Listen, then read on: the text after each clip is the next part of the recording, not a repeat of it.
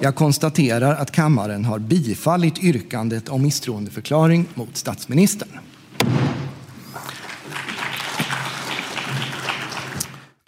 I mandags blev der skrevet historie i Sverige. For første gang nogensinde blev en svensk statsminister væltet i et mistillidsvotum, og så ovenikøbet af hans eget støtteparti. Var det på grund af lemfældig coronahåndtering, en ineffektiv integrationspolitik, eller at Sverige topper listen over flest skuddrab i Europa? Nej, det var som en huslejepriser, der endte med at blive bomben under svensk politik.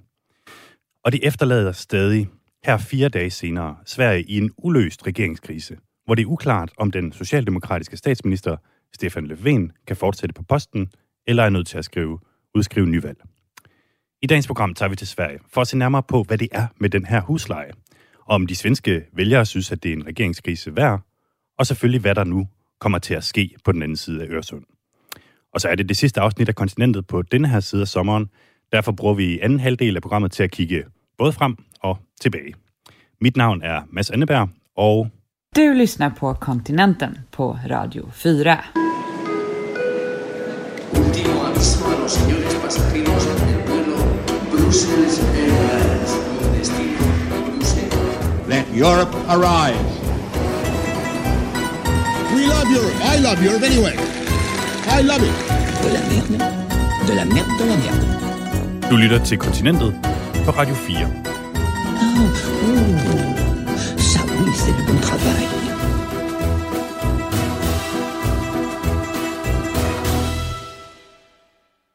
Og nu kan jeg sige velkommen i studiet til dig, Miriam Legaard, min kollega her på Kontinentet. Jamen tak for det. Sverige står altså midt i en regeringskrise, og du har simpelthen været i Sverige øh, i løbet af den uge, der er gået, for at prøve at opklare, hvordan den her altså, tilsyneladende lille sag er ført til et øh, stort mistillidsvotum, øh, det første i, i svensk historie. Og selvfølgelig også, hvad de almindelige svensker siger til, at det netop blev huslejen, der så at sige væltede læsset.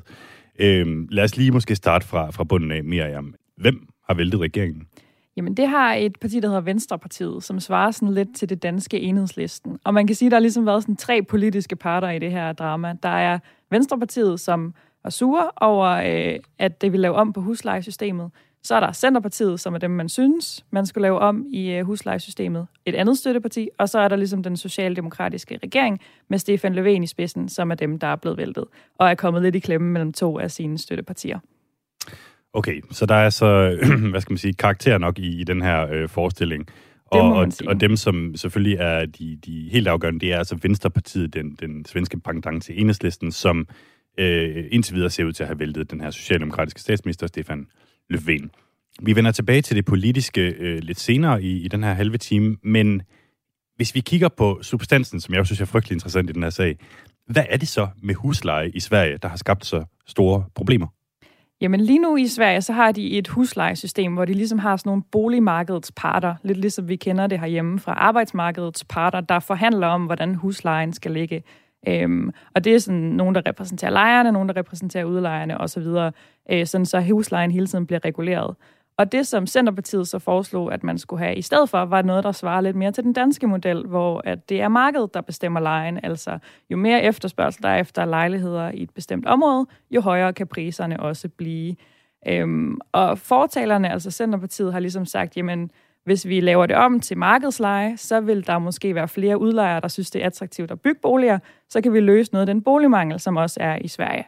Og modstanderne, altså f.eks. Venstrepartiet, har sagt, at ah, vi skal ikke lave det om til markedsleje, fordi så kan priserne risikere at stige helt vildt, og det vil gå ud over lejerne, og vi har jo et ISO og så godt system i forvejen. Øhm, på min tur til Malmø, så mødtes jeg med Malin Hole. Hun er repræsentant for Hyrgastforeningen, hvis jeg lige skal prøve mig lidt på svensk. Øh, en af de her boligmarkedets parter, der, der repræsenterer de svenske lejere.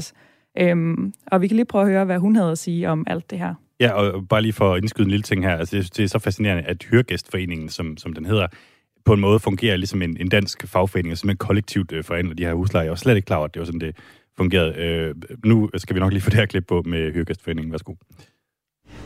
Vi står her midt i Malmø ved siden af et øh, lysegult husbyggeri, som ser sådan lidt ufærdigt ud øh, fortsat. Jeg kan se et par altaner, der ikke helt er samlet nok til, man kan læne sig op af gelænderet i hvert fald. Og i baggrunden så kan man måske høre nogle maskiner, der er ved at fikse legepladsen og terrasserne bag ved byggeriet. Det er i hvert fald øh, rimelig nyt og ligner ikke noget, som nogen er flyttet ind i endnu. Og det er faktisk lige præcis det her øh, byggeri, der er symbolet på, hvad det er, der foregår i Sverige lige nu. Og du står jo her sammen med mig, Malin. Kan du ikke fortælle mig, I er jo imod den her øh, fri huslejesætning eller hyresætning. Hvorfor? Jo, det gör ju att en hyresgäst hamnar i en utsatt situation gentemot en hyresvärd för att de ska ta hand om sin egen förhandling så att säga. Det er I altså imod, fordi det vil gøre det sværere at være lejer. Men hvis nu vi står her og, og kigger på det her byggeri, altså hvor meget forskel tror du egentlig det vil gøre i procenter for priserne på lejeboliger? Överlag i Sverige så säger man att eh, hyrorna kommer stiga med ungefär 30 procent. Eh, där vi står här i Malmö, eh, ganska centralt, där skulle jag säga att det verkligen kan landa där. Det som man har sett det är att i attraktiva lägen ehm, och attraktiva orter, där kan hyrorna stiga med så mycket som 70 till 100 procent. Eh, det vill säga att det kan gå upp, liksom, det kan bli dubbla hyror i vissa fall. Nu på det här första steget, eh, då rör det sig helt enkelt om nybyggda lägenheter. Men de som ligger bakom lagförslaget har ju också varit tydliga med att de vill se en fortsättning på det här, att det ska bli marknadshyror i hela beståndet. Och då tittar vi ju på mycket högre hyror, alltså flera tusen lappar i månaden för många, vilket kommer ju göra det svårt för alltså, unga vuxna, studenter av olika slag, ensamstående föräldrar, pensionärer. Og øh, det, som Malin siger her, altså at hyresgästföreningen er øh, forudser, at som det er lige nu, hvis forslaget bliver gennemført, så vil priserne på for eksempel sådan et nybyg, som vi står ved siden af nu, kunne stige med 70-100 procent. Men det, de især er bange for, det er, at det på sigt vil kunne stige og komme til at gælde. For eksempel, når nogen flytter ud af en ældre lejlighed, så går den også over til markedslejen. Og altså, at det på den måde vil sprede sig til mere af boligmarkedet. Øhm, så har jeg lyst til at spørge dig, Malin. Vi har jo et markedslejesystem i Danmark. Hvorfor øh, er I så bange for det her i Sverige? Eh, Det handlar ju om eh, dels eh, väldigt mycket konsumenten eller hyresgästens rättigheter. Eh, Och jag har försökt sätta mig in lite i Danmarks eh, olika lagsystem. Och det är inte jättelätt. Eh, Och det måste jag säga att det systemet som Sverige har med kollektiv förhandling, eh, det är ju samma som vi ser på arbetsmarknaden. Det handlar helt enkelt om att skydda den svagare parten. Ehm, det här är ett system som vi har haft i 50 år som fungerar och som vi väldigt gärna vill värna om. För det är inte lätt att vara ensam hyresgäst mot en hyresvärd, speciellt inte i en förhandlingssituation där man har bostadsbrist. Och det kan jag tänka mig märks i Danmark också att det är inte så mycket en förhandling om hyra ofta för att det finns inga andra lägenheter för en hyresgäst att ta. Utan man får ett pris, man får acceptera det priset och man får också acceptera konsekvenserna och höjningarna. Eh, Och den situationen vill vi helst inte se. Så det Malin siger her, altså at hun har kigget til det danske system, men der er jo heller ikke ret meget at forhandle om som lejer i Danmark. Altså man siger ligesom ja til en husleje, og det er tit den, man kan få, den bolig, man kan få, og det er ikke et system, de ønsker sig i Sverige. Malin, tusind tak, fordi du ville øh, tale med mig i dag fra Hyregæstforeningen her i øh, Malmø-afdelingen. Tack så jättemycket. Du lytter til Kontinentet på Radio 4, og øh, jeg er lige blevet opmærksom på, at der muligvis har været lidt nogle tekniske problemer.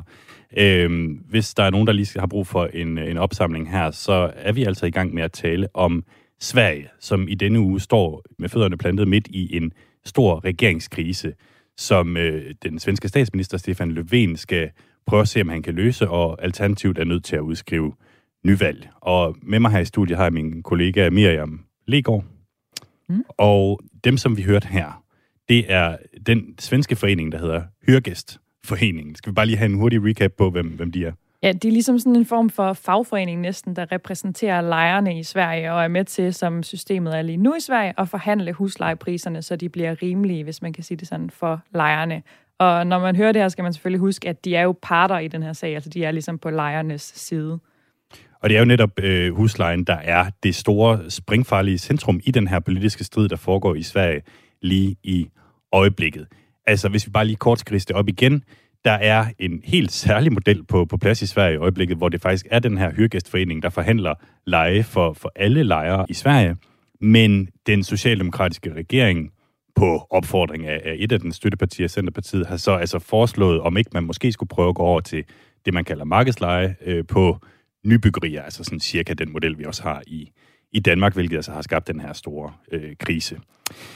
Man kan sige, det er kun et begrænset antal af de her lejligheder, som, som egentlig vil blive påvirket i Sverige selv, hvis de vælger at, at, at køre med den her nye model. Det er kun øh, nybyggerier, som, som sagt for det første, og formentlig også kun øh, private.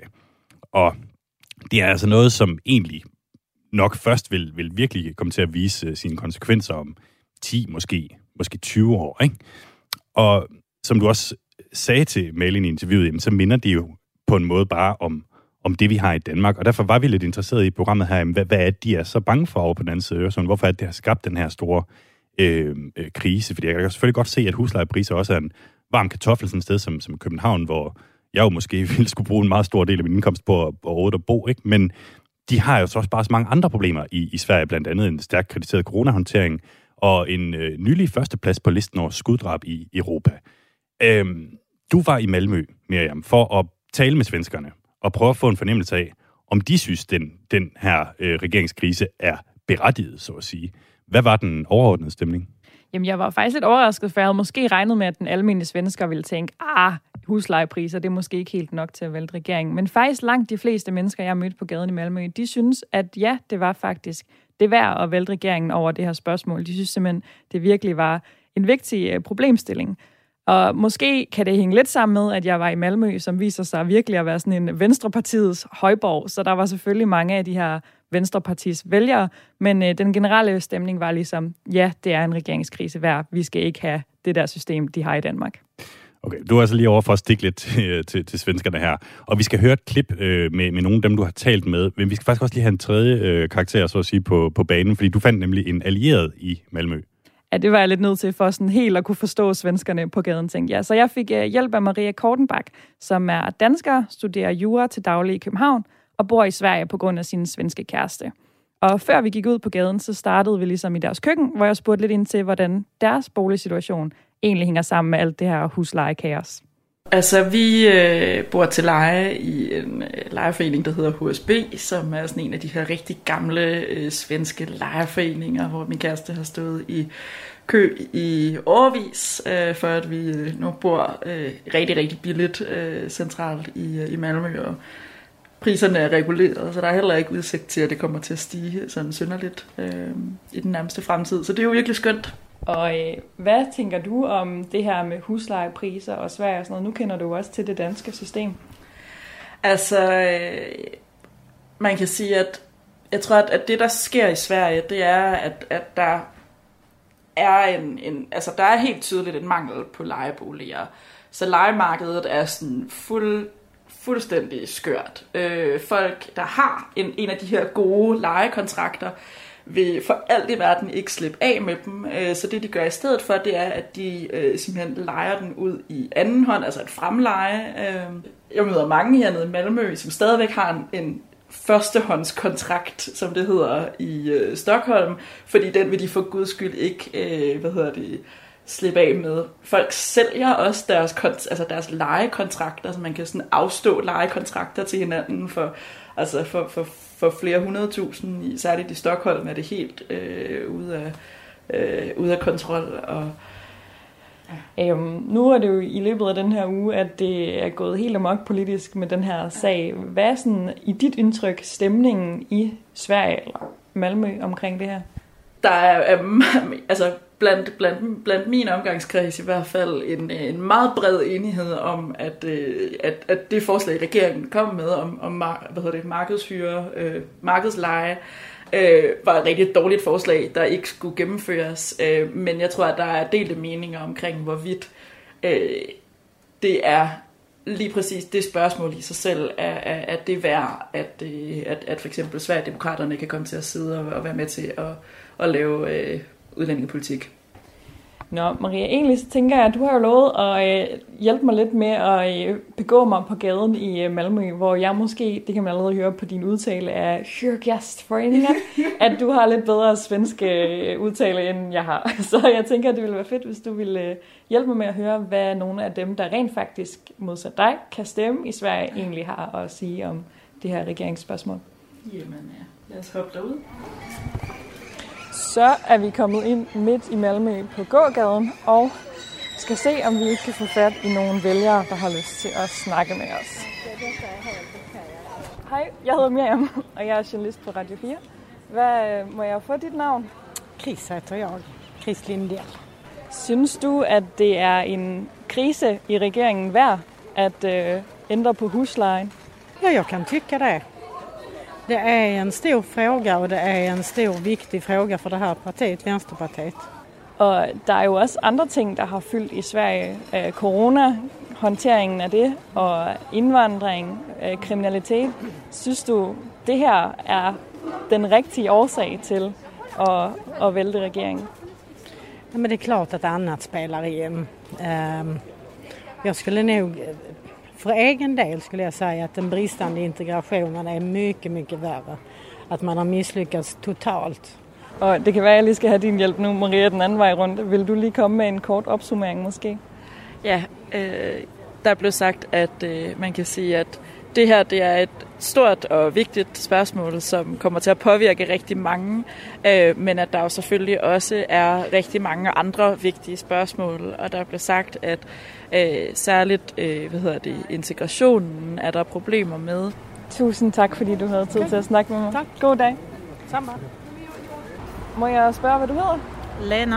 Lena. Mm. Noget af begrundelsen for at ville have markedshyre er jo, at der er for få lejligheder. Øhm, vil det ikke være godt, hvis der kom flere? Jag tror inte det blir fler. Och jag tror att de som kommer kommer att vara dyra. Så att, eh, det kommer inte gynna de människorna som behöver det. Tusind tak. Tack själv. Så der er så mange andre store problemer i Sverige. Altså er det nok til at udløse en regeringskrise øh, huslejepriser?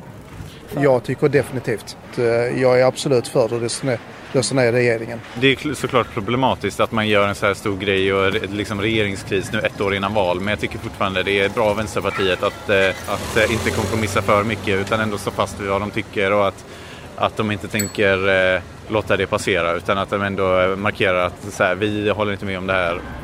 Øh, Maria, vi går jo lige her og snakker om, at det er sjovt, at der, eller jeg synes, det er lidt sjovt, og er overrasket over, at der er så mange, der faktisk synes, det er det værd at vælte en regering på grund af huslejepriser. Men så har du en meget øh, kæk kommentar til det. Ja, men jeg tror bare, jeg, jeg tror i Danmark er vi bare så vant til, at det eneste spørgsmål, der sådan kan blive en dealbreaker, det er udlænding- og integrationsområdet. Og, øh, og, og derfor tror jeg, at det er, slet, det er sådan lidt ubegribeligt for os, at sådan noget helt klassisk fordelingspolitik øh, kan, øh, ja, kan være vigtigt. Og det er jo faktisk bare det, der går op for os her i gaderne i Malmø, at det kan det faktisk godt være vigtigt. Ja. Hvad hedder du? Colin. Øh, Min dansk er ikke så. Nej, min svensk heller ikke. Synes du, at hyren er, er vigtig? Om hyran er vigtig. Um, den her frie hyressättning, altså, det er klart hyran er vigtig, ja. absolut. Altså. Øh, Synes du, det er nok til at udløse en regeringskrise, øh, hyrepriser, eller burde det have været et andet politisk spørgsmål, der tog det til det? Ja, jag, tycker, jag tycker det skulle varit en annan uh, fråga. Alltså, jag tycker inte att det här det skulle vara det som bo- påverkar just nu. Inte i det här läget när vi har så mycket annat vi ska ta hand om också. Tusind tak. Varsågod. Ha' en god dag. Nå, men Maria, jeg tænker egentlig, at Er vi, øh, øh, nu er vi ved at have samlet ret godt ind, så skal Ja. vi ikke øh, kalde den? Ja, tak for i dag. Jeg håber, du har fået det, du skulle bruge. Ja, det her det er kontinentet på Radio 4, og det vi hørte her, det var altså øh, dig, Miriam Legaard, min, øh, min kollega, som var i, i Malmø for at snakke med, med, med svenskerne om, hvad de synes om den her regeringskrise. Det er selvfølgelig også lidt en høj, venstreorienteret øh, by, Malmø, men, men de var alligevel rimelig positive over for, for det her, må man Det sige. må man sige. Tusind tak, fordi at, øh, du vil være med her. Selvfølgelig. Du lyssnar på Kontinenten på Radio 4.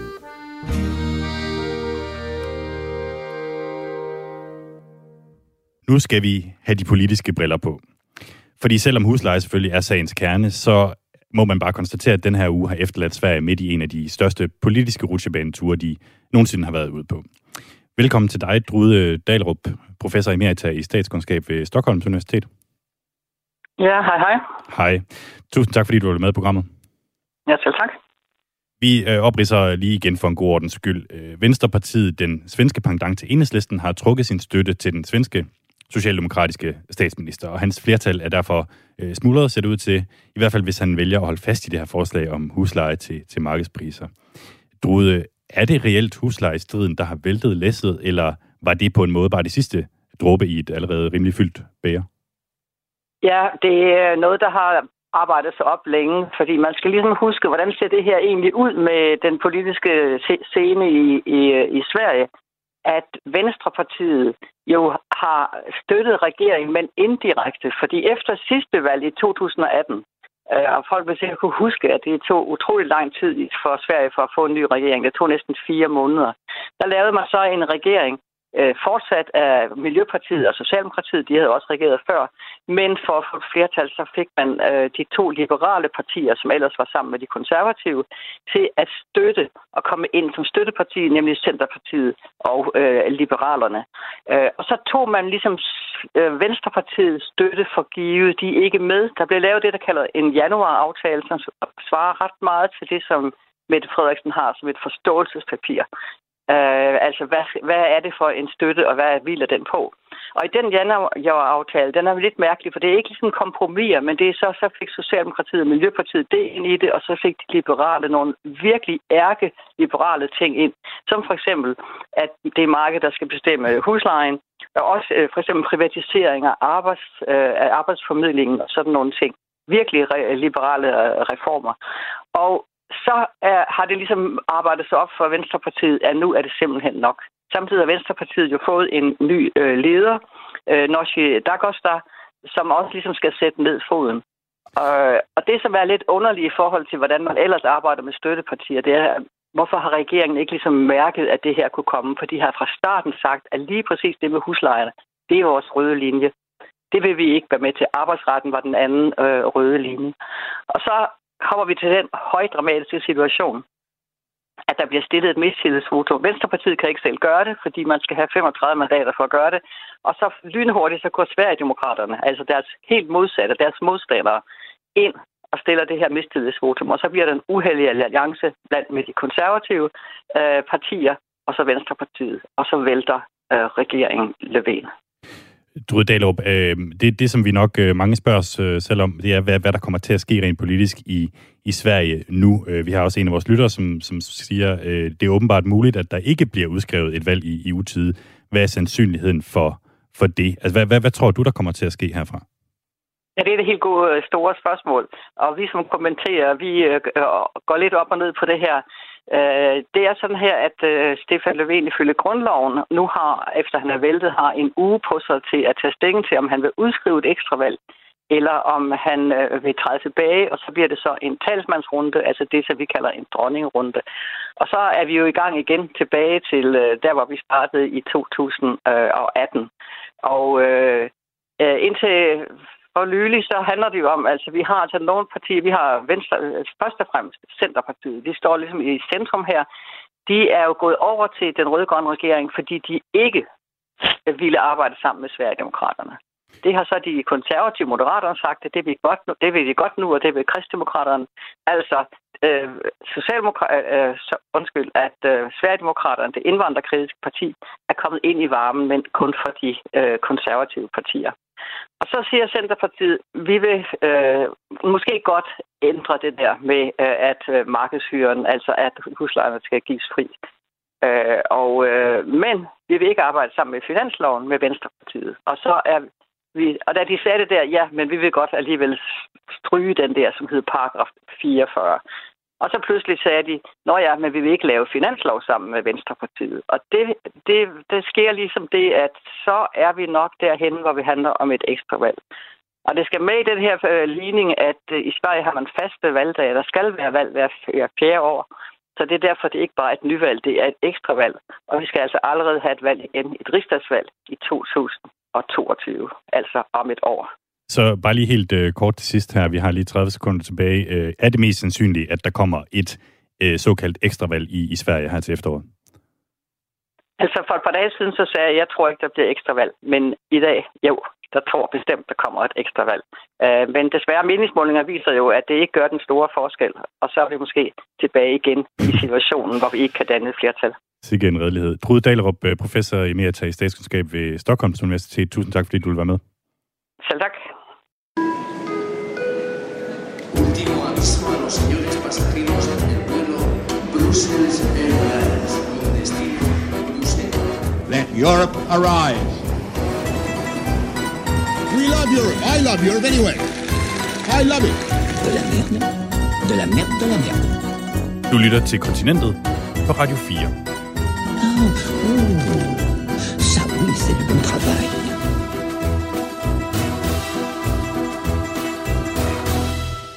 Du har været så rar at tage Radio 4's Europaprogram i ørerne. Det her er som sagt det sidste afsnit på denne side af sommerferien. Vi tænkte derfor, at vi ville følge op på to af vores tidligere programmer. To emner, som igen er blevet højaktuelle i ugen, der er gået. Nu har vi jo lige vendt den svenske regeringskrise. Og hvis svenskerne leder efter lidt inspiration til, hvordan de kommer ud af sådan en, ja, så kan de overraskende nok kigge mod Italien.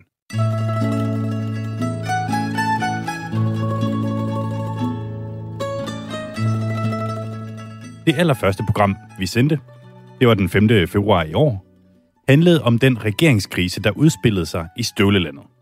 Og det lyder som noget, vi lige har hørt. Et støtteparti væltede den italienske regering, og valget stod mellem et nyvalg eller at finde noget andet, som det italienske parlament kunne stille sig bag. I modsætning til Sverige, så er italienerne rimelig velbevandrede i regeringskriser. Men denne her kom på et af de mest kritiske tidspunkter i italiensk historie. Efter at coronakrisen havde trukket død og dystre fremtidsudsigter gennem landet, og lige som Italien skulle til at bestemme, hvordan de vil bruge det kæmpe milliardbeløb fra EU, som skal være med til at få landet på fod igen. Og det kom så vidt i det her program, at jeg bad en bøn for italiensk politik, sammen med Bente Wolf, som er dansk, men bor i den italienske by Assisi, hvor hun er lægesøster, altså det vil sige en form for næsten nonne, i franciskanerorden. I orden har de nemlig, klog af skade vil nogen måske sige, en bøn, der er klar til at blive fyret af i situationer som den her.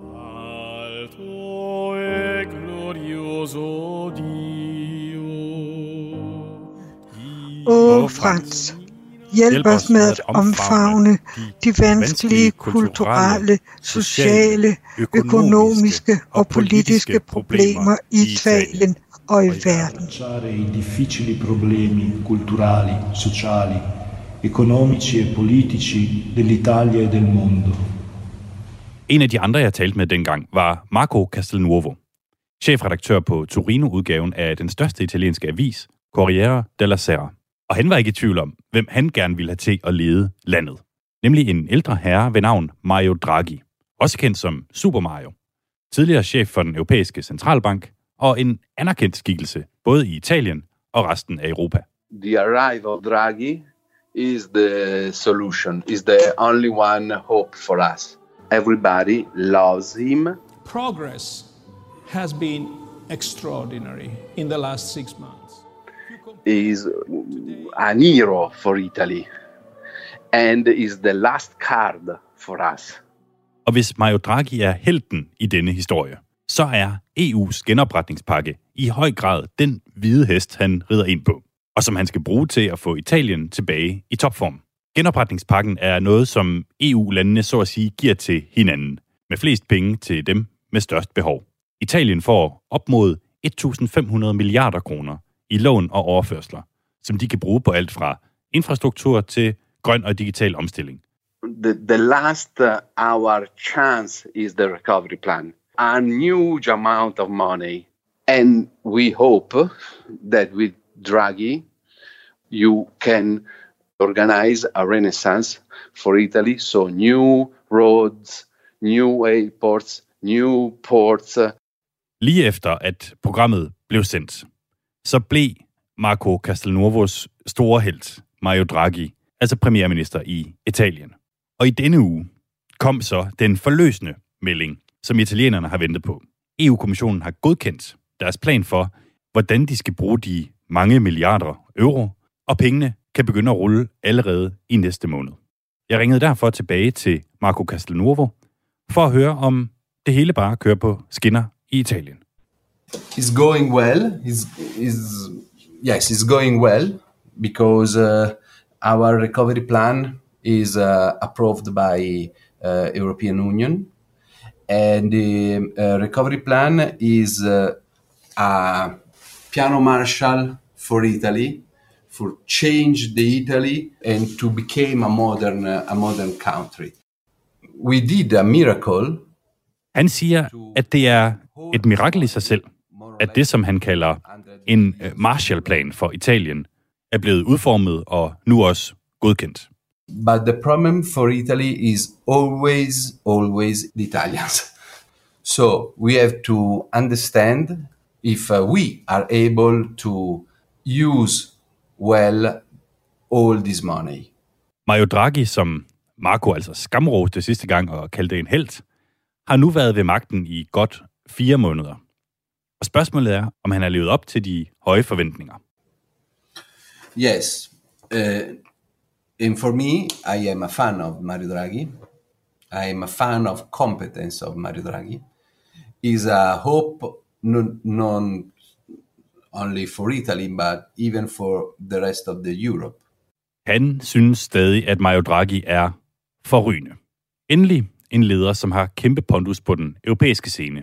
Marco, if you had to say one bad thing about Mario Draghi, what would it be?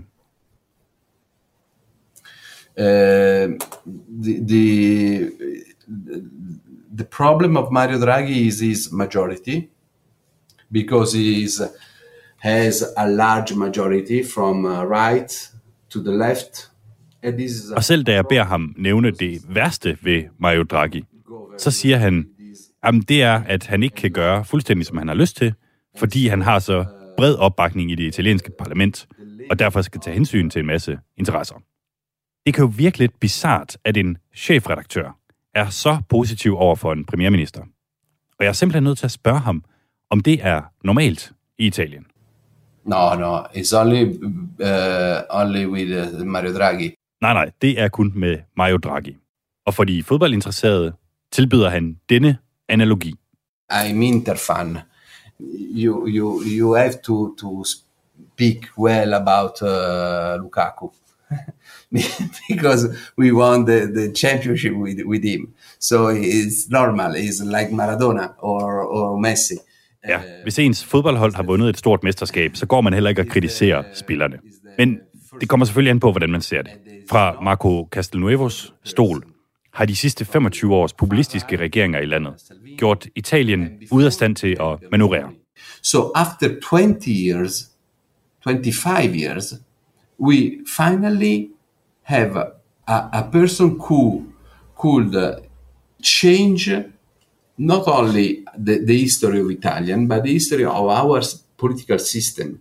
Genopretningspengene fra EU er første skridt. Italy is a good, good country, is a hot, there is a good, good place for holidays. hmm?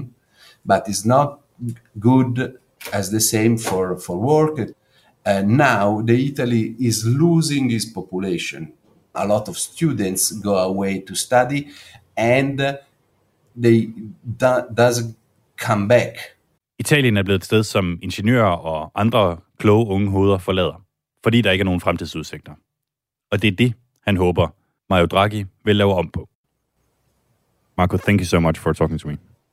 No, thank you to you. Ciao.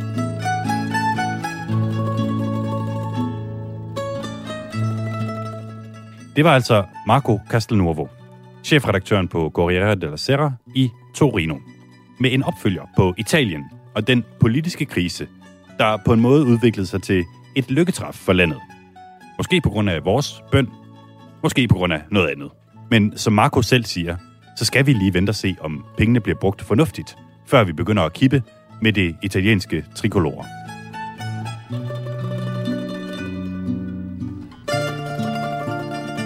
State ascoltando Il Continente su Radio 4.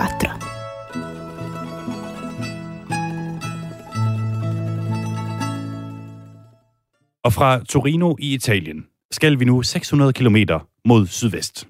Til en anden historie, vi tidligere har haft fingrene i her på kontinentet. Og som i denne uge bød på en kontroversiel massebenødning. Den 19. februar kastede vi os over den spanske region Katalonien, som med sit løsrivelsesforsøg i 2017 havde skabt den største krise i Spanien i nyere tid. I februar i år havde de lige afholdt valg, og igen valgt et flertal, der støtter uafhængighed fra Spanien. I programmet hørte vi om, hvordan hele det her løsrivelsesspørgsmål har skabt en konfrontatorisk stemning, dels i Spanien, men selvfølgelig ikke mindst i Katalonien, hvor det på en måde er kommet til at overskygge stort set alt andet. Jeg talte blandt andet med den danske billedkunstner Annette Merriel, som bor i Barcelona med sin familie.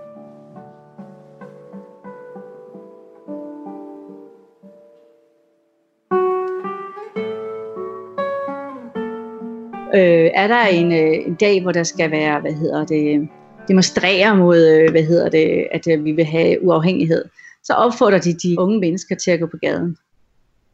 Øh, og det, det synes jeg jo ikke, at en 12-årig skal. Okay, så de, de opfordrer, hvad kan man sige, i, i skolen, de for eksempel ja. din, din 12-årige søn til at gå på gaden og demonstrere? Ja. Øh, de får fri fra skolen af den dag, og, øh, og opfordrer dem til at, at gå ud og demonstrere. Det er sådan lidt, hvad skal en 12-årig på gaden? un estat, un nou estat d'Europa! Mit hjerte for Barcelona græder simpelthen så tit, fordi at Barcelona var ved øh, bare der i 2015 og 16, den blomstrede lige før, at de valgte at lave den her uafhængighed. Øh, jeg elsker mit liv hernede, må ikke misforstå mig. Altså, jeg har fantastiske katalanske venner. Jeg siger det som et generelt billede, kan jeg mærke, at der er kommet en frustration, som jeg ikke kan genkende, og som jeg egentlig ikke ønsker for Katalonien eller Barcelona på noget som helst plan.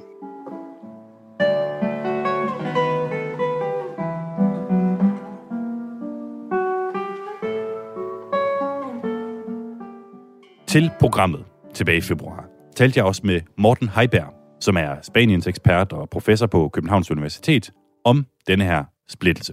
Der er jo en konflikt i og med, at, øh, at de partier, som vandt valget, ønsker løsrivelse, og det ønsker kan vi sige, øh, resten af, Spanien jo ikke. Øh, så på den måde består der en konflikt, men man kan sige, at, at parterne har været gode til, siden Pedro Sanchez blev regeringsleder, for Socialdemokraterne i Spanien for et par år siden, til at kan vi sige, øh, fokusere på det, man kan blive enige om, og måske lade være med at tale så meget om det, som man er uenige om herunder øh, løsrivelsespørgsmål. Og det er jo den øvelse, der skal til, hvis vi skal undgå sådan en polarisering, ikke bare af det politiske liv i Katalonien, men også af hverdagslivet, konflikter i indbyrdes i familier osv. Som Morten sagde tilbage i februar, så har den nuværende spanske premierminister altså prøvet en lidt mere forsonlig strategi over for katalanerne. Og det kulminerede i høj grad i denne uge, da han besluttede at benåde og løslade ni katalanske separatistledere. Altså folk, som havde fået domme på op til 13 års fængsel for deres rolle i det mislykkede forsøg på løsrivelse i 2017. Jeg ringede derfor til Morten Heiberg igen, for at høre, hvor meget benådningen egentlig betyder. Det er en øh, meget stor øh, beslutning, og det er en meget kontroversiel øh, beslutning, fordi at mere end halvdelen af spanierne er imod øh, beslutningen om at øh, benåde øh, de katalanske politikere, som sidder i fængsel for kan man sige, de statsforbrydelser, de måtte have begået under løsrivelsesforsøget i 2017. Så det er bestemt en kontroversiel beslutning, men det er en beslutning, som er taget øh, ud fra øh, af flere grunde, vil jeg sige. Øh, for det første så er øh, flere af de her nationalistpartier i Katalonien og også andre steder, det er det udgør, de udgør det parlamentariske grundlag for den siddende regering. Det tror jeg er en af grundene til, at man gør det. Men jeg mener, at den alt overvejende grund er, at øh, man skal forsøge fra politisk hold, og forsøge fra politisk hold ligesom at komme videre hvordan kan vi løsne øh, den fastlåste situation i Katalonien, når nu halvdelen af den katalanske befolkning konsekvent ved de mange valg, der efterhånden har været, stemmer på øh, løsrivelsespartier. Øh, kan vi så blive ved med at øh, opretholde en politisk konflikt, øh, fængsle øh, de politisk valgte ledere i Katalonien? Og det er den uholdbare situation, som, øh, som har ført til et ønske om at, at øh, starte en, øh, en dialog øh, og hvor kan man sige, den spanske stat ligesom øh, kommer med den første indrømmelse, så, og så vil det efterfølgende være de katalanske øh, løsladte politikere, der skal komme med de næste indrømmelser. Og der er allerede sket en form for indrømmelse i det, øh, et af de regeringsbærende partier i Katalonien faktisk har været ude at sige, at øh, man går stadig ind for indrømmelse, eller undskyld for øh, løsrivelse, men det skal ske via en forhandling med den spanske stat. Ja, fordi lige sidste gang, der, der talte vi netop om den her polarisering, som løsrivelsesspørgsmålet har medført både i Spanien og i Katalonien, og, og både politisk og øh, i, i folks hjem og familier. Kan det her gyde olie på vandene? Øh, nej, altså umiddelbart tror jeg sådan set, det vil forstærke de polariserende tendenser i øh, spansk politik. Øh, men spørgsmålet er, når vi kommer lidt længere hen øh, på den anden side af sommerferien, jeg tror det ikke, det er tilfældigt, at den spanske regering har valgt sådan perioden op imod sommerferien til at foretage så kontroversiel en beslutning, jamen så langsomt vil det være andre temaer, der dominerer. Det er sådan, at Spanien står foran en stor økonomisk genopretning, for vil få utrolig mange penge øh, altså fra EU øh, i forbindelse med den her øh, genopretningsplan. Øh, og det tror jeg vil komme til at fylde meget mere i spansk, spansk politik, end, end det har gjort øh, hidtil. Øh, så jeg tror, at øh, den spanske regering håber, at man ligesom kan genvinde momentum øh, og øh, sætte en ny dagsorden for spansk politik, hvor kan man sige dialog og samarbejde ligesom skal være øh, mantraet og ikke konfrontation. Som du selv var inde på, så er mere end halvdelen af spanierne imod den her beslutning om at benåde de ni separatistledere, og der har været 10.000 vis af spanier på gaden og protesterer imod det. Øh, hvordan vil det påvirke Pedro Sanchez' popularitet som premierminister? Jamen, det er svært at sige. Altså, han, altså, hans parti, Socialistpartiet, er dykket lidt i øh, meningsmålingerne, og jeg tror, at Sanchez' øh, politiske kalkyle er, at, øh, at øh, ved at, ligesom at smide det her, den her trumf lige nu, øh, så er der mulighed for, at øh, Socialistpartiet kan genvinde det, ligesom det politiske initiativ. Altså øh, fremstå som en statsmand, en der kan samle Spanien, samtidig med, at øh, pengene vil, vil ja, bogstaveligt talt fosse ind i Spanien i de kommende par år. Jeg tror, han håber, at den cocktail kan være med til at øh, vende øh, udviklingen og også meningsmålingerne for ham øh, personligt. Tror du, det vil få nogen indvirkning på den katalanske selvstændighedskamp, altså hvor realistisk det er, at, at det egentlig kommer til at ske? Jamen, altså, den, altså, en katalansk selvstændig stat er ikke realistisk, og det har det aldrig været.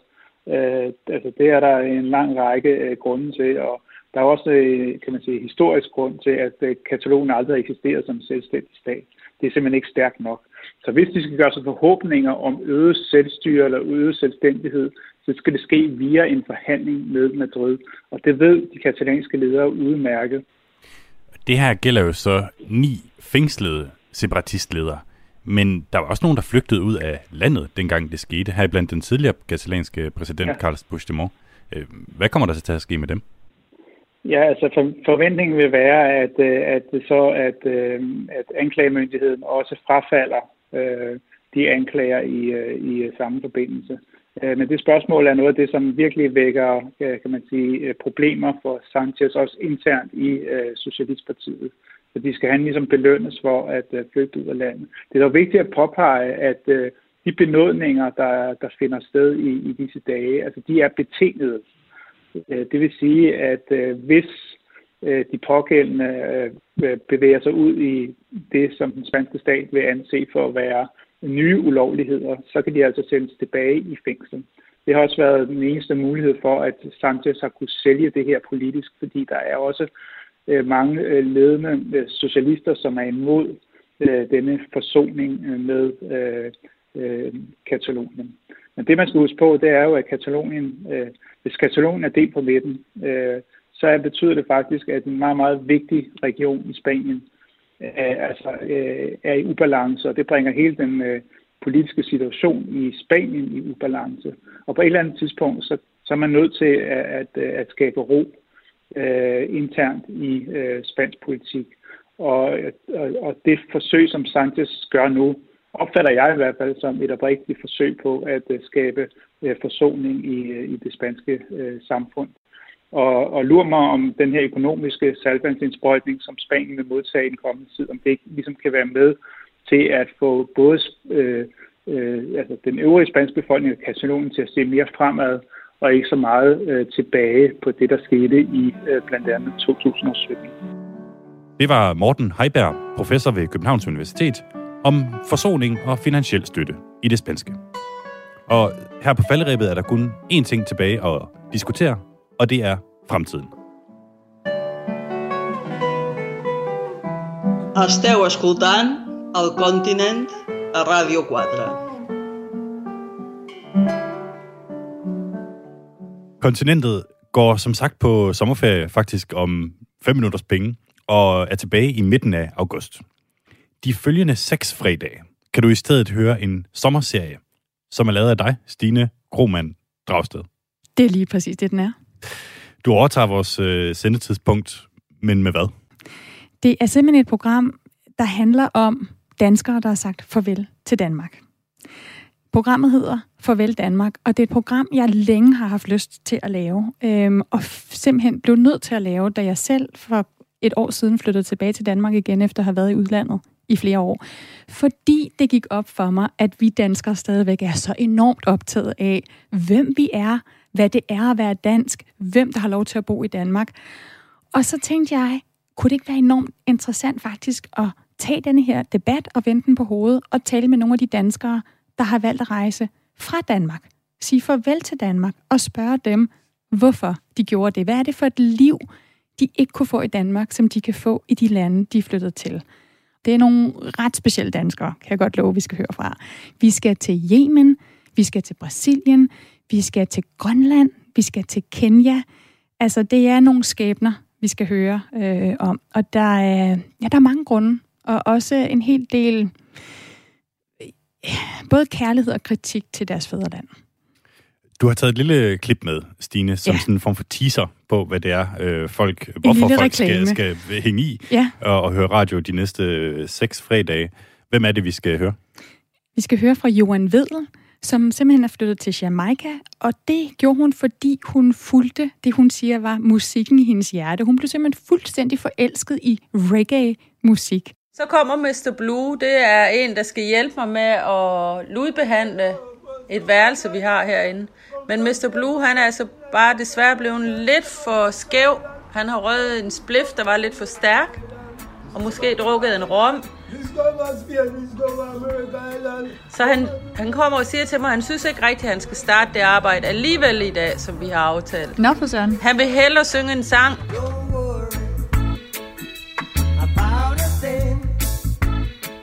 Som han, øh, han er helt sikker på, at der bliver udgivet i Hollywood snart. Han er en lille smule øh, skør, og det er sådan den samme melodi, han synger på hele tiden. Og så starter han med at hoppe og danse herude på min veranda og synge den her sang for mig. Og så må jeg sige til Mr. Blue, ved du hvad Mr. Blue, jeg tænker vi bare gør det i morgen så. Og så kommer han i morgen, måske. Måske kommer han i morgen. Og så starter vi. Men det er den der forskel, der er med, at jeg siger i Danmark, hvad er det, vi har så travlt efter? Du skal være her kl. 8, og du skal være her kl. 8, du skal ikke komme 5 minutter over 8. På Jamaica, der er alting bare no problem. Der er ikke tid på noget som helst. Nogen vil jo blive sindssyge af det. Ja, ja, for søren da, det gjorde jeg da også i starten. Men så begyndte jeg bare at tænke over, hvad er det, jeg løber så stærkt for? Altså her der lever du, vores rengøringskone skulle ned og gøre en af vores hytter ren en dag. Og så kommer hun tilbage øh, efter 8 timer og er skængerfuld. Hun har drukket rom sammen med gæsterne. Og det er lige i starten, jeg er, så siger jeg til hende, for fanden Grace, de der hytter, de skal jo være færdige, der kommer nye gæster i morgen. Ah, siger hun, slap af, det når vi nok. Og hun har bare haft en skøn dag, og det har vores gæster også. Og så er det, jeg begynder at spekulere over, hvad fanden er det, vi løber sådan for? Vi løber sådan, vi, vi glemmer jo bare at stoppe op, og så bare leve og så bare gøre det, som vi synes. Og det kan du jo, hvis du ikke har sat dig selv i en masse materialistiske udgifter, hvor du siger, jeg har, jeg har brug for mere frihed til bare at leve i stedet for. Og det var sådan set ligesom det, hun viste mig. Rise up this morning,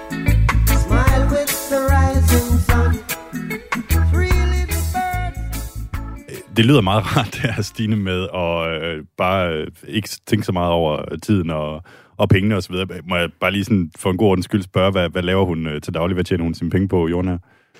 Jamen, Johan har jo engang tjent rigtig mange penge. Hun har boet i en lejlighed med udsigt til, øh, altså på Strandvejen, med udsigt til vandet, øh, og kørt i en Audi, og altså, jeg, jeg kan simpelthen ikke... Øh, nu har jeg jo set hende, jeg har ikke mødt hende, men jeg har set øh, mange billeder af hende og, og talt med hende over video, og jeg kan slet ikke forestille mig den her kvinde, som jo nu har rest af frisyrer og farverigt tøj, forestille mig hende i den her øh, habitjakke, øh, hun jo har gået i, når hun skulle ind i sin Audi og køre, og køre til sit job.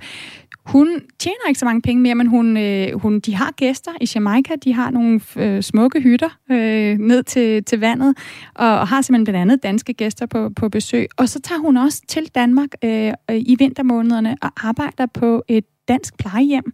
Og det gør hun egentlig ikke så meget for at tjene penge, men også fordi hun føler, at hun der kan gøre en forskel ved netop at bringe reggae-musik og sol og glæde lidt øh, ind i den danske vinter. Ind på plejehjemmene. Ja. Tusind tak, Stine, og øh, rigtig god fornøjelse med, øh, med serien her. Det er altså øh, fredag kl. 10-11 øh, her på, på Radio 4 hen over sommeren.